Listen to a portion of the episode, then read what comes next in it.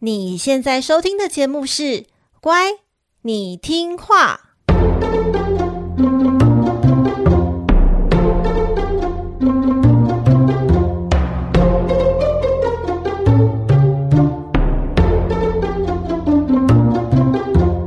每集介绍一则故事加一幅名画，从故事的关键找出欣赏艺术的线索。只要听懂故事，就能够看懂名画。现在跟着我们一起乖乖听话。大家好，我是葵花子，我是米奇，欢迎收听《乖，你听话》。每集介绍一则故事加一幅名画，希望你听懂故事就能够看懂名画。上一集我们讲到，苦命的摩西终于度过他人生一百二十年长长的岁月。他带领了以色列人离开埃及，在旷野流浪四十年，最后死在无人知晓的荒野。后来由年轻人约书亚继承摩西的遗志，继续带领以色列人进入迦南。可惜的是，摩西和约书亚过世后后继无人，再也没有强力的领袖统领以色列人，慢慢就出现了士师这一个职务。士师就是呃士兵的士，然后老师的师。那那个士师是怎么样子的角色呢？突然好想念个有石狮子的那个绕口令。士师士师士师。对，好，士师他是古代以色列的军事或政治领袖。那约书亚呢，带领大家进到迦南的一部分的时候，他就把迦南的土地分配给了十二个支派。可是啊，这个分散迦南各地的以色列部族是没有中央政府的，它是一个松散的联盟，只有在面临危机或是外犯的时候，才会设一个士师作为他的领袖。士师就是军事上的领袖。当以色列人遭遇外族侵犯凌辱时，他是他们的拯救者，要带领他们跟外族征战。以色列在历史上总共出现过十四位的士师，横跨超越三百四十年。在这个士师时代结束之后，才开启了以色列国的君王时代。那个时候才有了统一联盟的君王。今天的故事呢，要来介绍一位最有名的士师，叫做参孙。来，我们一样三遍哦：参孙，参孙，参孙。参孙听起来好像会出现在《论语》里面一个孔子的 弟子的名字，还蛮中式的。参孙呢，他天生怪力。在西方文化中啊，常被视作大力士的同义语。如果说希腊神话的大力士代表是海格力士，那圣经代表的大力士就是参孙。参孙的母亲在生下他之前哦，长期受到不孕症所苦。之所以能生下参孙，来自于上帝的特别安排。某天呢，天使向参孙妈妈报喜，说啊，他会生下一个儿子。这个儿子呢，未来会拯救以色列人脱离外族的欺压，并且嘱咐参孙妈妈说：“哎，妈妈，我告诉你哦，千万不可以用剃头刀剃他的头发。”刚出生的参孙就是一枚小壮丁，随着年纪渐长呢，最后长成天生怪力的肌肉猛男，拥有超人般的力量，还有格斗能力。参孙虽然外表孔武有力。但是啊，他的脑子却有严重的恋爱病。然后呢，他不仅常常爱错人，就连爱情的 EQ 也不及格，导致各种荒谬事件，还有悲惨一生。参森的初恋就是一场悲剧。他一见钟情的初恋对象哦，是一名非利士族的女子。其实他的父母非常反对两人交往，但经不起这个强壮又恋爱脑的儿子的恳求，只好陪他去女方的家人家提亲。当时啊，非利士人的势力是远大于以色列人的，他们对以色列人是生存的威胁，而且以色列人很重视血统的纯正哦，怎么可以喜欢这种外邦人的女孩子呢？所以参孙的爸妈很反对这桩婚事，但还是敌不过这个恋爱脑儿子啊。可能因为他儿子很强壮，就是怕说呃忤逆儿子会被殴，这样家暴。对啊，吓得要命。好啦好啦，要娶就娶。到了结婚的日子，参孙设宴招待宾客，却和宾客发生了严重的纠纷。愤怒的他呢，竟然抛下妻子，就这么气冲冲的回家冷静好几天。就是在这几天呐、啊，他的妻子改嫁给了他的伴郎。为了报复老婆快速改嫁的恶职行为，参孙决定要展开报复。而且他的报复的方式哦，诶，也是说起来很奇妙啦。他首先呢抓了三百只的狐狸，怎么抓到的？对，这也是一个问题。三百只很多诶。对啊，我要在田野里怎么奔跑才可以抓到三百只？好哦，那他把这个狐狸呢，就是尾巴一对一对的绑好，然后呢，再把火把绑在两条尾巴的中间。他到底怎么做到的？这个报复方式听起来爆炸难呢。然后呢，他就在那个不是两条尾巴不是有放火把吗？对，他就把这个尾巴着火的一百五十对狐狸就这样放入非利士人的麦田还有橄榄园去大烧一场。这是一个很仔细的复仇行动诶。如果你是要把人家的麦田跟橄榄园烧坏，你要不要直接拿着火把去？你为什么要抓三百只狐狸啊？是不是觉得之后还有狐狸皮？哦，好神奇哦！菲利士人呢，将这一场人为纵火案迁怒于参孙的前妻，并且烧死参孙的前妻和前岳父作为报复。哎，你不要在对面一直笑，他确定不用？他会他确定要迁怒给前妻，不是迁怒给狐狸吗？没有啦，是因为前期改快速改嫁，害那个参孙来报复啊。不过应该也是要怪参孙，怎么会就是烧死他们自己同族的人呢？如果这是一个日本的神话，感觉狐狸一族现在就要组成那个神灵队来报复。对对对，报复对象就是参孙，他抓了他们三百只狐狸。对，突然画风一转，对。但这个故事的主角不是狐狸，是参孙。所以我们回到回到参孙这边。参孙知道前妻还有前岳父被烧死之后呢，他决定展开以牙还牙的报复行为。他对非利士人大开杀戒，杀死了许多许多的非利士人。那和参孙同种不同族的犹大人呢，听到这件事后非常惊恐。为了要平息非利士人的怒气，于是呢，三千名犹大人来找参孙协商。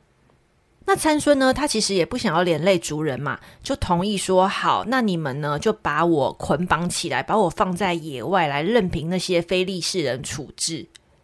非利士人大举要来杀死参孙，但是在此时此刻呢，上帝用火烧断了参孙的绳子，挣脱束缚的参孙随便捡起地上的驴子下颚骨，就开始开战了。他以一人之地啊，击杀了一千名非利士人。因为这件事。参孙的骁勇善战，力大无穷，受到以色列部落的推举，担任以色列人的士师，长达了二十年之久。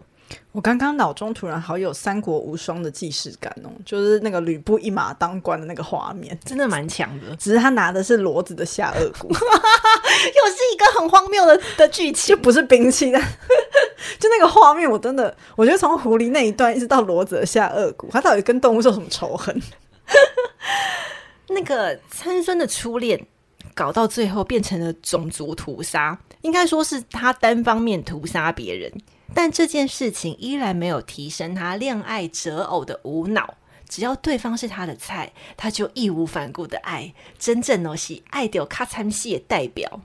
担任以色列四师二十年的参孙呢，以强大的武力闻名，受到同胞的尊重还有敬佩。其实哦，四十岁的猛男参孙，你看嘛，他有名有势又有力，呃，身体应该也是你知道很强壮的。那有过几段的露水姻缘哦，其实也不稀奇啦。但这一次呢，他在梭烈谷看中了一位叫做大利拉的女子，并且深深为她所着迷。痛恨参孙却又被他碾压的菲利士人啊，很想要知道他力大无穷的秘密。于是呢，他们私下的找到大利拉，以一笔财富作为贿赂，要他设法套出参孙的秘密。不幸的是，这位女子大利拉，她是个野心勃勃的贪婪女人。这笔贿赂啊，足够她一生富贵。她没有犹豫的选择了接下这个任务。大利拉利用参孙的爱情，从甜言蜜语的哄骗，到愤怒纠缠的逼问。参孙最后还是没有抵挡住大力拉的苦苦相逼，于是告诉他自己超人力量的秘密。神的使者在他出生前曾经告诫过他的母亲说：“千万不要用剃头刀剃他的头发哦。”所以呢，其实他力量的真正来源就是头发。如果剃了他的头发，他的力气就会消失，和一般人没有任何差别。大力拉将这个秘密偷偷告诉了非利士人，并且合作要来设计诱捕他。某天呢，当参孙沉浸在温柔乡，躺在大力拉的腿上缓缓睡去后，大力拉就发信号，让偷偷躲在一旁的非利士人呢，剃去参孙头上的七条发辫。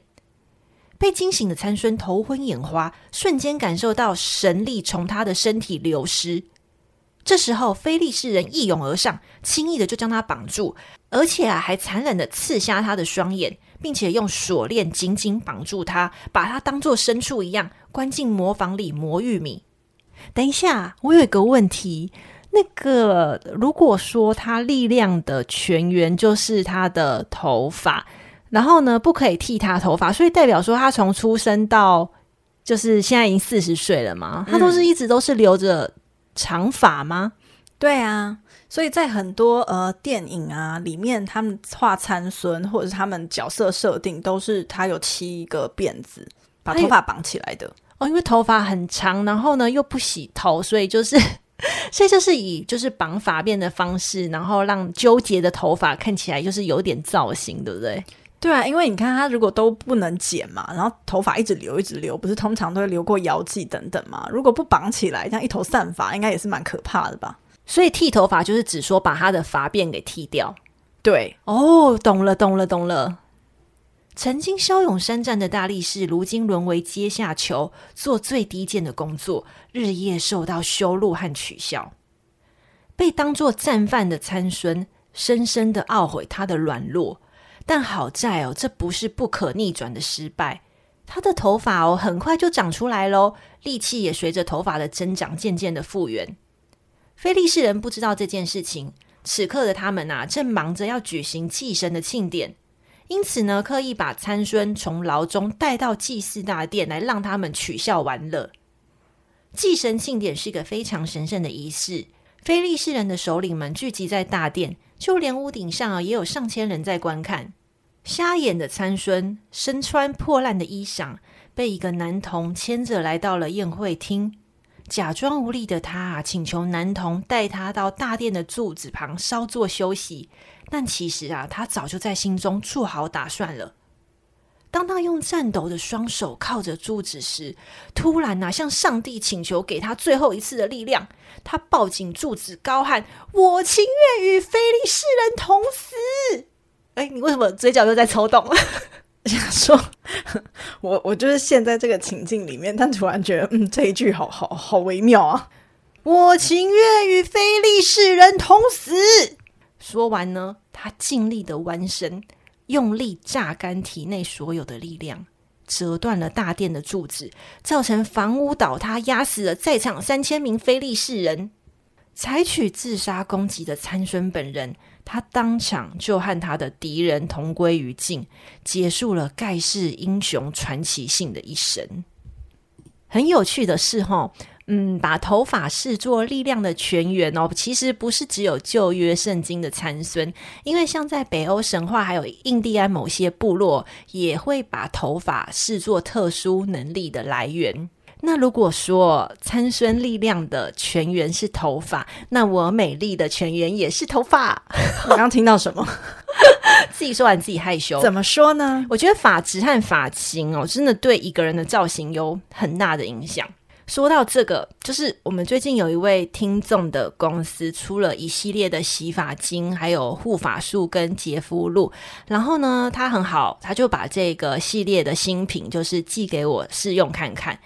嗯，我先说结论好了，我觉得他们家的洗发精就是解决了我一直以来的洗发问题。你有洗发问题哦？我有洗发问题，一个是头头发本身有问题，还有我本人个性有一点问题。洗发精还能就个性偏差吗？就是我是一个啊、好啦，老实说，我就是一个懒女人，就是我很不爱洗头发，因为我觉得洗头发、吹头发真的很麻烦，尤其是夏天的时候，你那个吹头发，你吹完之后又整身汗，然后又再去洗一次，所以我就觉得这件事情对我而言就是造成一个很大困扰。而且我洗头发、吹头发，我现在的发型是呃中长发，然后我头发发量又很多，所以我从洗头到吹完头发，我大概每次都要搞一个小时。对，而且我很佩服你长头发。还可以这样子长长，哎，不对哦，你没有常常洗头哦。我觉得两天一次还好吧。我觉得很多人都两天一次洗啊，我是每天都要洗的人，所以我才剪短头发。我没办法接受啊，尤其现在天气那么热，稍微吹一下就真的是满身汗，就要洗两次澡。但你不觉得短头发有一个麻烦点，就是要时时去修剪，然后才能够让它完，就是维持那个完整性吗？一个月要剪一次头发，我觉得超麻烦的。我一个月，我一年只进一次理容院。你是你是什么？很久才剪一次的狗那种什么？一年一次理容院。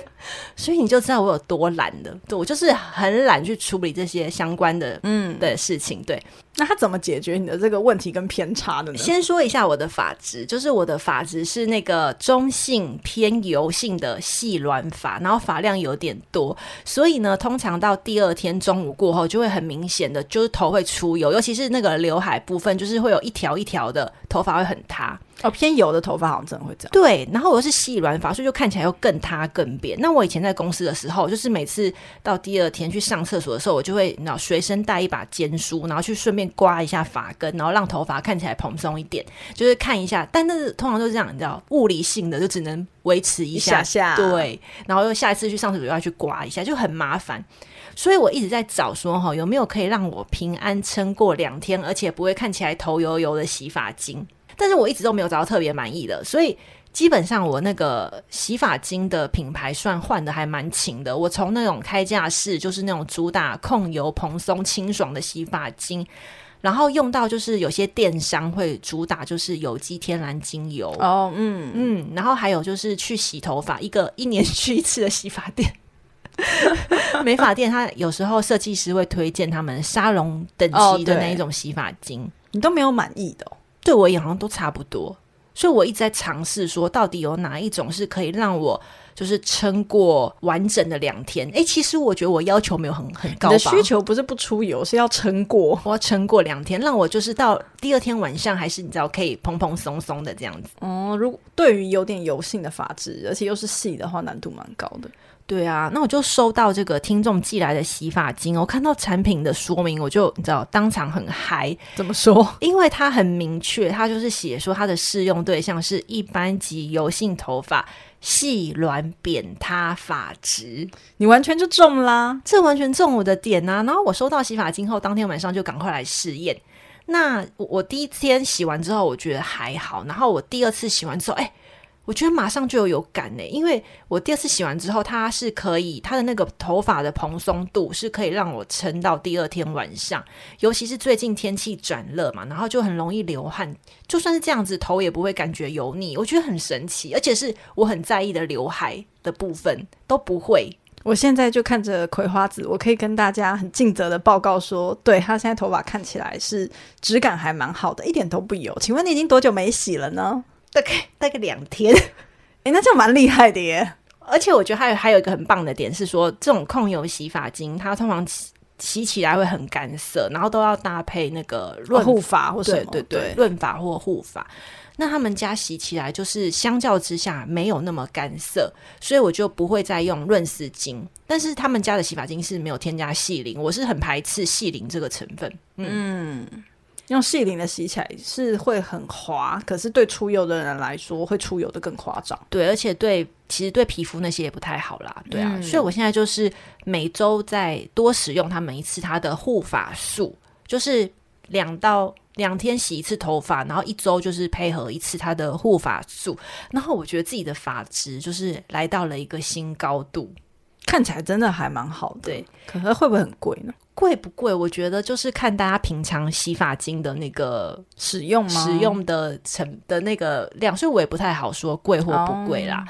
那这款洗发精它叫做呃，WK 许愿精灵，然后它有一个主打成分叫做天蓝山皮素和洛梨油。那个天蓝山皮素我有去查了一下，它是由石榴皮、还有厚朴皮和山竹皮。那个厚朴是一个中药的成分，嗯，他们从那边萃取出精油，然后所以这个东西是具有控油、减缓掉发、还有蓬松、还有杀菌的功能。嗯，上面的那个说明是写说长期使用还能减少头皮屑，而且是不含药性。关于这一点，因为我自己还没有长期使用，所以我也不敢保证说到底有没有效。只是那个三皮素，我通常是只有在就是控油的脸部保养清洁有看过这个成分，就是它出现在洗发精，我是第一次看到，而且我觉得是真的蛮有感的。嗯，因为我现在已经用了四个礼拜了，就是。你知道人的懒惰这件事情是很可怕的，就是如果我没有出门的话，那个两天如果撑过了，我就会想要再挑战，我可不可以三天不洗头？他这样子完全没有修正你个性偏差的问题啊，他助长了这件事情吧？哎、欸，我发现他可以帮我撑到两天半，我觉得只有懒懒的小乖乖才会觉得说哇，这样好棒哦！而且我觉得他很棒是，是就算。不会头油油，而且也不会头臭。这件事情我有逼我先生闻过，就是三天不洗头，然后逼他闻我头发有没有味道。你为什么要这样对他？哎、欸，是真的没有味道，而且是有一个淡淡的，就是他们家的东西就是很微微的淡香、嗯、啊。我知道三天洗头发这件事情就是是个很不可取的行为，就是请大家不要学习，因为头皮的保养就和我们的脸的皮肤保养一样，非常的重要。就是只要就是懒呐、啊，就这样，你说不下去了吧？如果你和我一样有油头，然后呢，可以先试试看他们家的洗发精，然后和护发素。那呃，WK 呢，现在有给我还有我们的小乖乖一个期间限定的优惠活动，就是满两件九折，满三件八五折。然后这个活动期间呢，套组是不用运费的。那这个产品资料我就放在这一集 Podcast 的资讯栏里，就是有和我一样有油头问题的朋友们可以来试试看。我觉得这 CP 值还算高啦。好，那我们回到参孙的故事，嗯。参孙的故事呢，有着很典型的英雄历程套路，像是不孕的母亲受到天启生下特别的孩子，或者是啊、呃、天赋异禀的英雄，他有一个致命的弱点等等。这些故事元素呢，为后代的文学家和艺术家带来很多的创作灵感。其中呢，参孙被大力拉剃头，然后丧失神力，英雄大难将至的瞬间啊，成为故事最高潮的桥段。这出爱与背叛的悲剧是艺术家描绘参孙故事的爱用场景。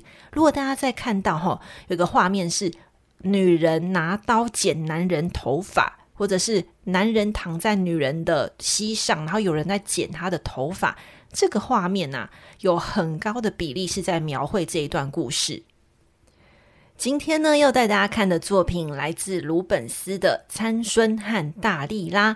现在呢，让我们打开 IG 一起欣赏吧。米奇小姐打开了吗？打开喽。鲁本斯呢是巴洛克佛兰德斯艺术大师，他主要是以神话和宗教作为他的创作题材。他高超的绘画技巧啊，形成气势宏伟、色彩丰富，还有运动感强的独特风格，成为巴洛克最具指标的画家之一。这一幅《参孙和大力拉》正是描绘参孙故事的精彩桥段。在黑暗的卧室中。参孙安稳的倒卧在大力拉膝盖上熟睡，大力拉轻抚着他的背。黑暗中的光源来自大力拉身后老妇人手中的蜡烛，在火光的照耀下，一名菲利士人小心翼翼地准备剪下参孙的头发。在门外屏气凝神的呢，正是随时准备冲进来逮人的菲利士人。鲁本斯在画面中添加了几处令人万味的地方。第一个，请大家注意那位老妇人，大力拉身后那位面相丑陋的老妇人，其实并没有出现在故事中哦。在这幅画的造型哦，她被描绘为一个妓院的老鸨，然后她和大力拉平行相邻的侧脸，可能象征着大力拉贪婪丑陋的内心，或是大力拉终将失去美貌的未来。第二个呢？则是那位即将要剪掉参孙头发的男人，大家可以看看哦，他那个专注的神态，还有小心翼翼的手，其实很像一位专业理发师正在展示他的花式剪发技巧。可是呢，他的双手以非常不自然的方式在交叉，这种手势啊，通常代表背叛的迹象。第三个呢，是背景有一尊爱神维纳斯和他儿子丘比特的雕像。值得注意的是哦，丘比特似乎想要对妈妈维纳斯说些什么，可是啊，却被蒙上了嘴。通常啊，丘比特出现哦，是被蒙上眼睛，代表爱情是盲目的象征。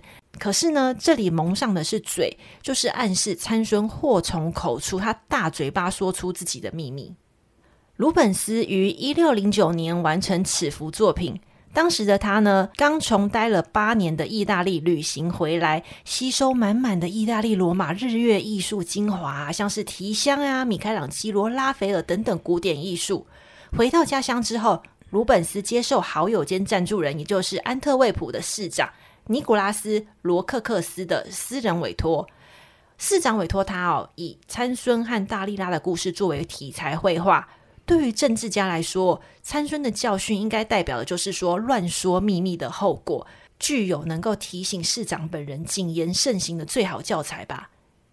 其实想想哦，就是把那幅画就是放在就是市长办公室里面，然后市长在办公的时候，只要一抬头，或是有人来找市长办公，他要说一些秘密的时候，市长一抬头看到那幅画，就会想到：哎呀，我千万不可以多溜多说错话，不然就会有遭到同样的命运。我觉得这是一个很好的提醒，诶，因为有时候我们都忘记说那个话语的力量很强大嘛。而且我觉得，说不定他也是在提醒，嗯，情妇这件事情，就。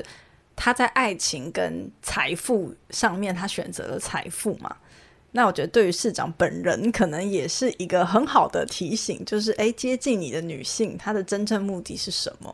天啊，这样一说起来，这个故事有好多警示意涵呢。我觉得这个市长品味不错诶，突然觉得。那鲁本斯呢，是于一六零九年完成此作品。我们可以在一幅就是描绘市长家的画作，叫做《在市长洛克克斯家吃晚餐》。这个画作呢，可以看到这么直白的名称，这么直白。他那幅画就是描绘市长家的一个室内装潢的样子。那那幅画中呢，就可以看到这个鲁本斯完成的画作已经确实的送进市长官邸，并且挂在他家的墙壁上。所以代表说，哈，鲁本斯是的确是有画过这一幅画的哦。那时至今日呢，这幅画由英国伦敦国家美术馆在一九八零年佳士得拍卖会上以两百五十万英镑的高价购得，成为英国伦敦国家美术馆的重要馆藏之一。但其实关于这幅画，长久以来一直有一个争论不休的议题，就是哈，据说英国伦敦国家美术馆。买到的这一幅高额画作是假的，不是鲁本斯出品的画作，所以他花了两百五十万的英镑换了一个假物。两百五十万如果算通膨，然后或者是算那个币值涨跌，其实现在应该到了六百六十万英镑，这样折合台币是多少呀？哎，我没算呢，多少啊？查一下，换算成台币居然是两亿四千万，这种天价金额诶。对，所以呢，因为大家一直在讨论嘛，就是这一幅画到底是真的还是假的？那为了要检视这一幅画作的真伪呢，二零二一年九月，就是去年了，去年九月，一家瑞士公司呢，他们就以最新的人工智能分析来进行鉴定，然后呢，在和一百四十八幅鲁本斯真迹进行比较之后，不幸的是。人工智能判断这幅画有百分之九十一是假的，是一个赝品。所以英国伦敦国家美术馆只有九趴的概率抢到的是真货，没错，超低的。这个呢，对花大钱当冤大头的伦敦国家美术馆而言哦，其实是一个呃挂不住脸面的消息。但是呢，我查了一下，现在在官网上哦，他们仍然是把这一幅画就是归类于鲁本斯的作品。我觉得可能也不太想要面对这个尴尬问题吧。那艺术交易市场的鉴定哦，其实一直以来是仰赖专家的人工专业判断。但是大家也知道嘛，就是一旦牵扯到了人，就会有各种背后的利益考量。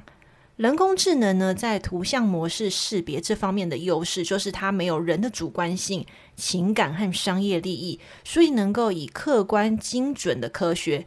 来判断这幅画的真或伪，但前提是它要够准啦、啊。如果它的数据背后不够大，那有可能会给出不确实的一些数据。但是以这个案例来说，他已经跟一百四十八幅其他的真迹做对照了。我觉得，嗯，英国伦敦国家美术馆恐恐怕很难翻盘了。真的。那无论他愿不愿意承认这样子的结果，但这件事情给大家体悟是说，哇，原来在未来哦，这个呃科学的确是可以成为古物鉴定一个很大的注意。参孙和大利拉呢，其实是个非常受欢迎的艺术主题。其实，如果不是受欢迎的主题，我应该也不会介绍啦。所以，大家其实是有很高的比率是可以在各大美术馆或博物馆看到这样子主题的画作。其实不只是鲁本斯哦，还有林布兰也非常爱参孙这个恋爱傻大个儿。他画了参孙人生各阶段故事的画作，其中一幅啊，就是画出他被挖掉双眼的图。那这系列呢，就是以这一幅，就是他眼睛被挖掉，这个讨论度最高。那我那时候在准备内容的时候，其实有一点犹豫，说我今天要讲的是林布兰呢，还是要鲁本斯？那时候就考虑了一下，但我后来决定就是放弃林布兰那个挖掉他眼睛的那一幅图，因为我觉得就是他画得太过写实，就是看起来蛮痛的，就是一幅匕首就这样插进。好，不说了。他之前画那个亚伯拉罕献祭的时候，就已经画的，虽然没有真的刀刺下去，可是那个画面就已经让人家觉得有一点恐惧了。他现在是画眼睛被，呃，好恐怖哦，就是那个很看起来就是非常的痛，就即便画面完全没有见血，但是那个。实体插入的感觉就是很痛，所以我就放弃了，因为我觉得太可怕了。这才真的是那个胆小不要看的画吧？对。那我把林布兰一系列的参生画作以及参孙和大力拉同主题的精选绘画整理在这一集的部落格里，有订阅葵花籽部落格会员的小乖乖们记得去看哦。如果你喜欢我们分享的内容，欢迎加入葵花子的部落格会员，可以更完整补充每一集 Podcast 延伸的艺术主题。如果你不想要每月订阅部落格，但是愿意支持节目运作，也很感谢单次小额赞助，或是在 Apple Podcast 帮我们节目按赞五颗星，还有追踪 IG 部落格会员订阅方式，还有 IG 的赞助连接，都放在本集 Podcast 的资讯栏里。对了，如果呢你跟我一样也是油头又不爱洗头呢，葵花子，好，不爱洗头这件事情我要有要改进，因为其实站在那个。呃，健康的角度来说，是最好是要好好的保护跟保养你的头皮啦。可是我也有听过，就是不要洗头，好像对头皮蛮好的耶。哦，你给我一个正当的理由哎，你就这样子偏差吧。既然有一个洗发精可以让你三天不洗头，你就试试看第四天或第五天呢、啊，挑战下去。那第四天的时候，我会请你来闻闻看，然后帮我评估一下，到底可不可以再继续撑第五天。我要再抽出三个小乖乖来闻葵花子四天没有洗的头。你对于我们的故事感兴趣，或者是想要支持这个油头的 Podcast 主持人的话，油头主持人，作为一种需要被赞助的人，好啦，反正呢，WK 的许愿精灵，他现在有给我们小乖乖期间限定的优惠活动。那这个产品资料还有那个导入链接，我我也是放在本集 Podcast 的资讯栏里，就是希望有兴趣的朋友们可以来试试看，这个 CP 值还算高。好，分享给你身边周遭同样对听故事有兴趣的朋友们，你们的支持啊，是我继续加油的动力。这个频道是乖你听话，我们下集见喽，拜拜，拜拜。Thank you.